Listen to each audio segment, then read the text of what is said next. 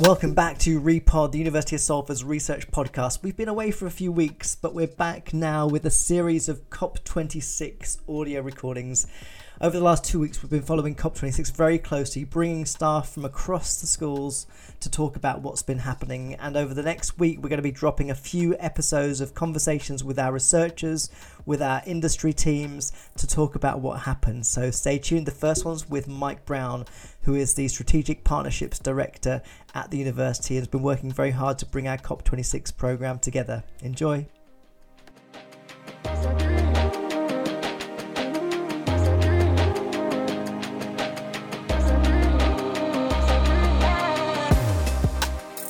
Good morning, Marta. Good to see you. Hello. Yeah, good to see you too, Andy. Well, it's the first morning of our live sessions on YouTube at the University of Salford around COP26, and it feels like it's a it's been a long time coming, hasn't it? Yeah, absolutely. I feel like we've been talking about this forever, so it's very exciting that it's here, both the lives and COP, of course.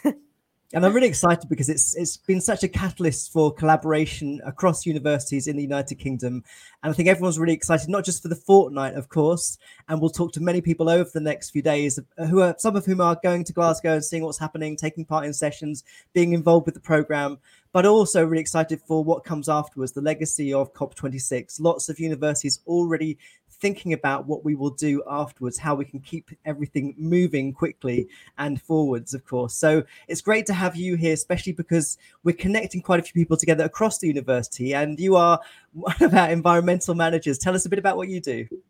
Um, yeah, so my role at the university is uh, of an environmental coordinator. So I work, as you said, as part of the environmental sustainability team. And our role, very broadly, is to help manage the university's environmental impact. So we support other teams across the university. We share best practice. And uh, yeah, that's what we're there for. And my role is all about uh, communication, engagement, especially with students, but with staff as well, and biodiversity uh, on campus. So it's quite exciting. Well, I think we'll talk a lot about communication over this next couple of weeks because, of course, the weekend has been such a, an avalanche of news about COP26 already, with the opening of it yesterday evening, of course, and with today's first sessions taking place as well. And what's really exciting for me is that we've seen we've we've got so many people across the university together through the COP26 program, and I've met people and learned more about their work and what they do and how it all connects because it feels like there isn't a subject in a university that doesn't have some relationship to climate change, climate awareness, and thinking about the situation we're in. It feels feels like it, it, covers everything, doesn't it? Yeah, absolutely. It's it's fascinating to see how intertwined it all is and how connected everything is uh, in the world and how connected it is to sustainability. So even if someone thinks that this doesn't concern them, it's not true. This is about all of us very much so. And I think that it's it's entirely appropriate that our, one of our guests this morning is Mike Brown, who is the director of our strategic partnerships, who's done a lot to bring us together over this last few months. So let's welcome him, Mike. Hello, Mike. Good morning. Good morning, Andy. Good morning, Marta. Hello. It's good to see you here, Mike. It feels like we've had lots of conversations over this year about about this fortnight in particular, but I guess bringing together the university, which is a challenge because people often work in their own area, and this is such an important area to bring people together, isn't it?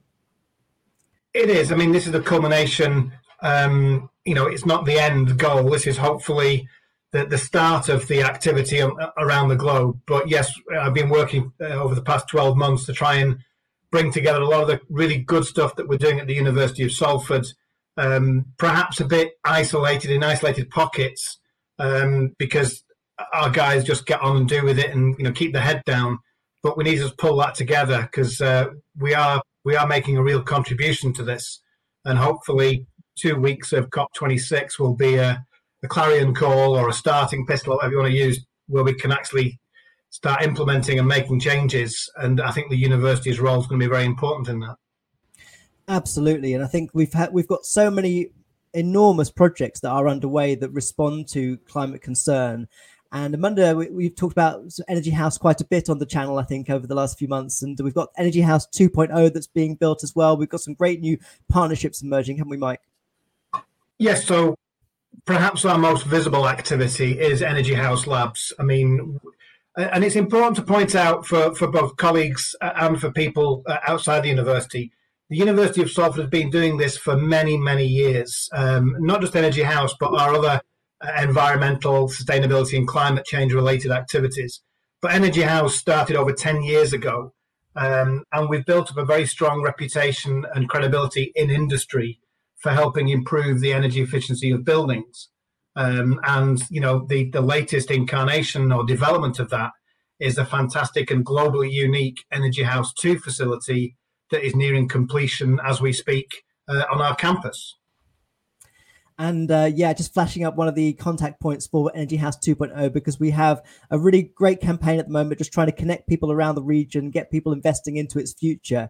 And we will certainly hear from Professor Will Swan and Dr. Richard Fitton over the next couple of weeks, who are very involved with COP26, very involved, involved with Greater Manchester's sort of green uh, program as well. And I think that's really exciting to hear from them about all the things that are going on. And I've, I've been hearing some really wonderful things about the, the emerging programs. We've got an artist in residence uh, that's taking place around Energy House 2.0. I think, Mike, you told me there's a student that's going to be occupying one of the energy houses that's going to be built on the campus over the next year, which is great to have that student involvement. And Marta, you do a lot of, of work to bring students together. Tell us a little bit about some of the programs you're working on where students can get involved. Um, yeah, so uh, we have some campaigns that students can get involved in. Uh, for example, if you're interested in wildlife, we have the Hedgehog Friendly Campus campaign, which you can be a part of. And very um, excitingly, we also uh, are trying to eliminate single use plastics from the University of Salford. And we have a campaign called Plastic Free University of Salford. I will talk a little bit about the relaunch event, which we have coming up later this week, um, later on. Uh, but it's, uh, it's a very great campaign to be a part of and get some experience for your CV as well. And we've got a lot of events um, basically around the year. So it's good to keep an eye on our social media. We've got our Green uh, Go Green Salford month uh, in March, around March can get involved in many different types of activities from writing content for us uh, through even hosting your own events which we have done um, uh, recently. Um, and uh, yeah we are basically open also to stu- for students to come to us with anything that they would like to do. So if there is a project that we're not doing and you would like to see at the university please come talk to us and uh, and uh, yeah we'll we'll get it going Fantastic. And Mike, we've had uh, what's great about these lives and the program we've got, it's very much connected to the COP, COP26 Universities Network, which has been a great enabler for us over the last few months, hasn't it? Yes. So I signed us up to the uh, the COP26 Universities Network probably, um, well, it's now over 12 months ago because it was the it was a catalyst to bring together the uh, the university network in the UK um, so that we have a, a single point of focus into COP, um, but also it, it's generated lots and lots of opportunities for uh, our academic colleagues to take part in global conferences, panels, workshops, research projects. Um, so it has been a really good network to get engaged with.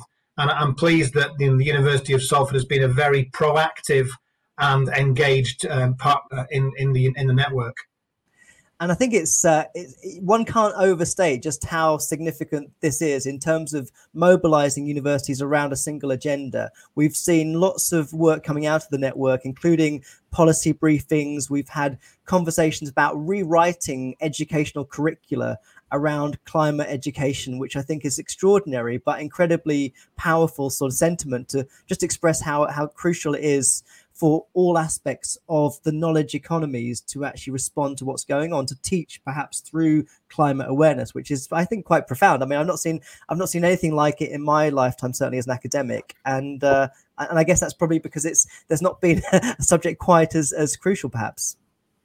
Yeah i mean um, one of the, my favorite quotes is from the former bank of england governor mark carney who's now the um, UN ambassador for climate change and finance for the for the um, for, for, for, UN, and uh, he was talking just in the in the depths of the COVID uh, crisis, and he said, you know, you can't self isolate from climate change. so you know, it, and it's not it's not an individual pursuit. You know, universities, industry, and society have to collaborate and work as a team if we're going to solve this. So having these networks uh, and working collaboratively with other universities uh, and industry, uh, for which we're very well known for, is the only way that we're going to solve this. Absolutely. And uh, just thinking about what's being discussed, you've already in the COP26, we saw the Prime Minister say it was one minute to midnight to raise the sense of urgency for action to take place over this next couple of weeks and to come to agreements as to where we go next. And Marta, we've got a fantastic program over the next two weeks where we're going to discuss such a variety of perspectives on this. And I think one of the things we're connecting with is the ESRC Festival of Social Science, where we've got, I think, six events taking place that are focused around climate change, climate awareness, and a real range of expertise from people that are working on energy solutions to from, such as automated vehicles we've got people working on climate communication and uh, and and even sort of thinking about sort of conspiracy theories in the media. So so we've got a rich program, haven't we, Marta? Would you like to sort of walk us through a little bit? What have we got coming up today? First of all, what's happening later today? Uh, yes. Uh, so uh, today, first of all, at COP, there is the World Leaders Summit, of course. So uh, the world leaders will be putting uh, forward uh, high level ambitions as a follow up from the Paris Agreement in 2015. Um, apart from that, we also have throughout the COP 26 a social media takeover on LinkedIn hosted by the university. so you can tune in for that to um, see conversations and content from about our research and expertise in climate change mitigation and adaptation. Um, and today is all about importance for uh, of COP in general and importance of it for our university. Um, and in terms of other events, at 12 o'clock we have a lunchtime session on understanding climate change with Dr. Rosie Anthony. Uh, she's a lecturer at the University of Salford in climate change and sustainability, and uh, she will talk to us um, through all of the technical terms around climate change and climate science science, helping us uh, to understand what's happening and understand our role in it and um, how we can have uh, an impact and make a difference. Fantastic. And it's, I think what's really great is that we're inviting people also in to talk about their reactions to COP26 as it happens, because every day will be, of course, huge amount of news. I, uh, the big sort of platform that I watch every day is the BBC, uh, which of course many people do, and also research a lot of the BBC communications. And the entire app is taken over by COP26 News today, and it's uh, it feels like Mike. Certainly, there's a lot of uh, there's a lot to digest. It's such an enormous subject. How optimistic are you that we will be be at a point in a couple of weeks where some things have been achieved? I mean, I, am trying to be positive um, because I, I think world leaders know that their their countries need them to do that, and there's a great expectation from humanity in general that we've got to come together to fix this. I, I think any world leaders that try and um, you know weave out of you know squeeze out of commitments, things like that, history will judge them very harshly. Uh, I think um, I'm pleased the way that the UK has taken leadership on this. Uh, you know, Prince Charles has been an advocate for for this for uh, well most of my life that I can remember. He's been pushing this. So there's some very powerful voices that hopefully our world leaders will listen to.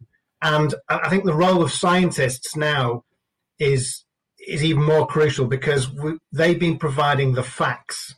You know, it's not opinion, it's not flavored for your politics. It's this is the this is the fact. This is happening, and uh, I think no one can deny that now because unfortunately we're seeing it.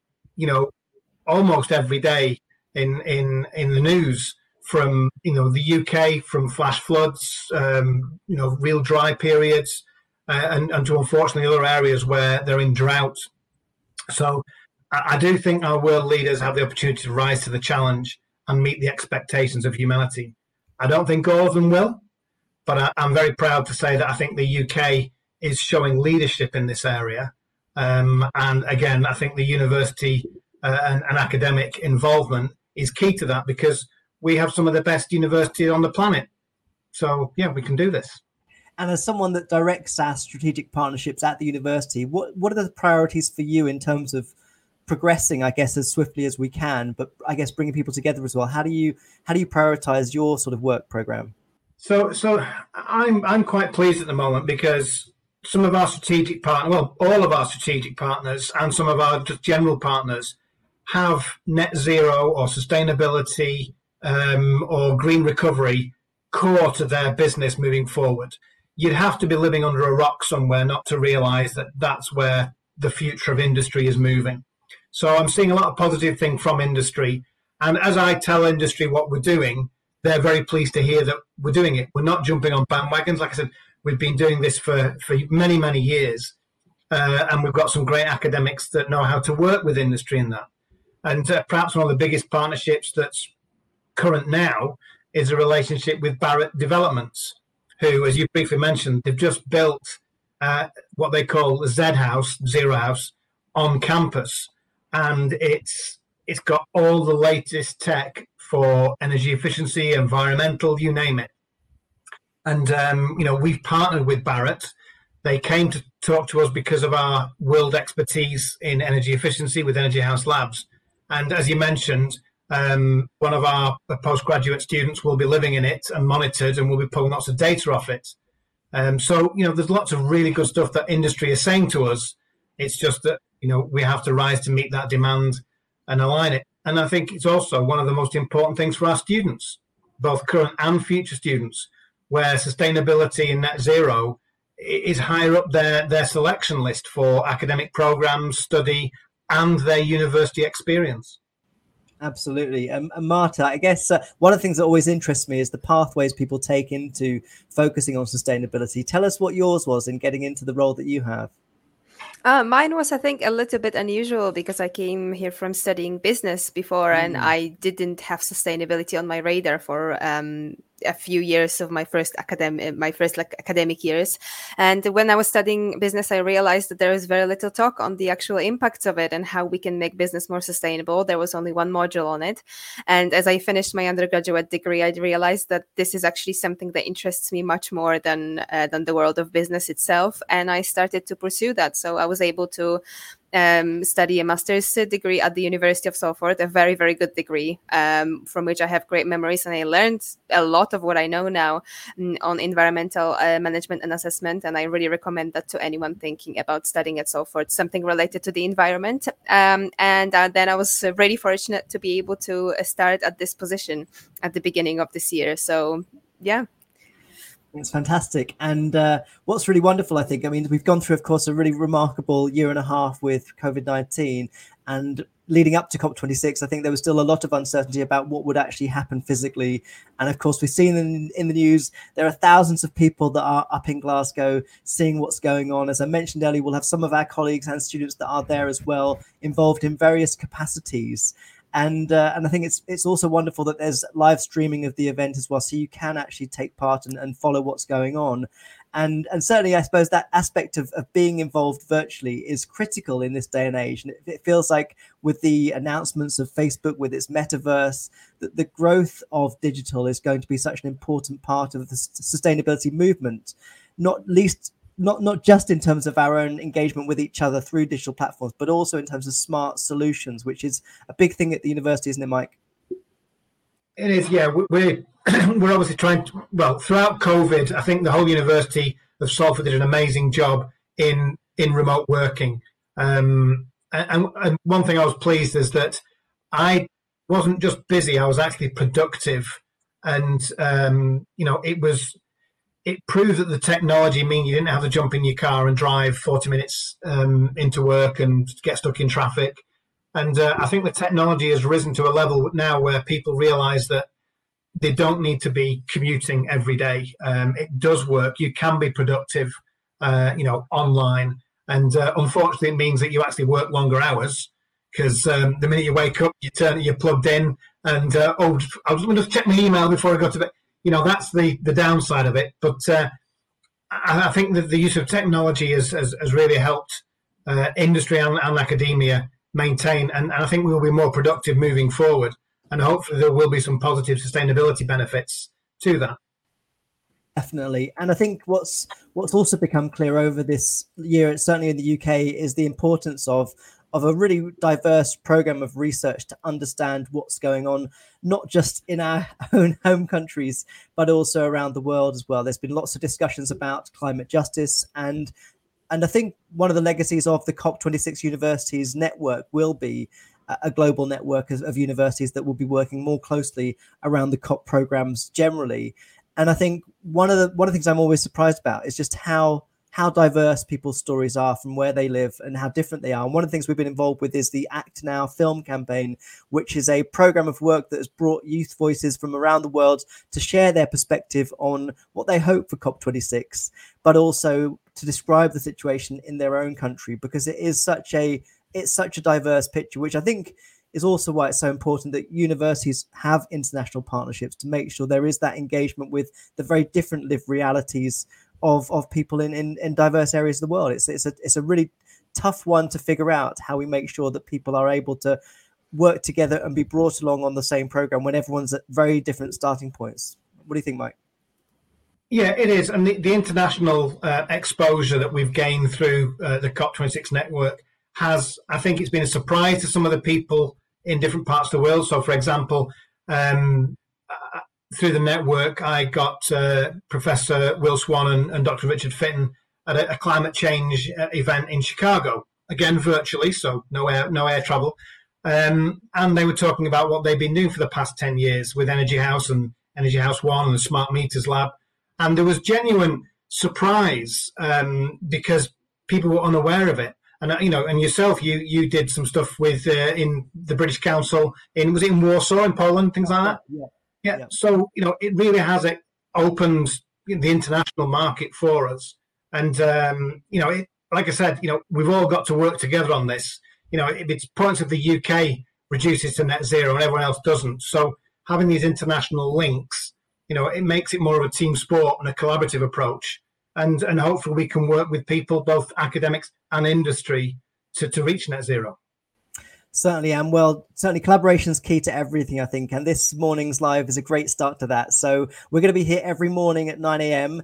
to talk about reactions to COP, talk about our program for the day. Don't forget, you can still join the session today at 12 o'clock with Dr. Rosie Anthony, which will be a fantastic start to our program. So we've got, I think we've got events on YouTube, we've got events on Instagram, we've got Eventbrite events. So yeah, you can find the everything from that link that's on the screen right now. But for now, Thanks, Mike, for joining us. And Marta, I will see you again tomorrow. Yep. Thank you. Take care. Bye bye, both of you. Bye.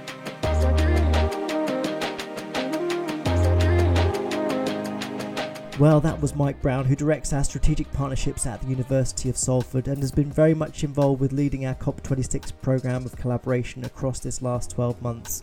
And the other voice you heard was Marta Strzelecka, who's part of our sustainability team. And Marta's been co hosting morning lives during COP26 fortnight, so you'll be hearing a lot more from her over the next couple of weeks. We'll see you again soon on Repod, where we talk about research at the University of Salford across all of our schools, and the back catalogue of episodes is filling up nicely. So please don't forget to subscribe, and we'll see you again soon.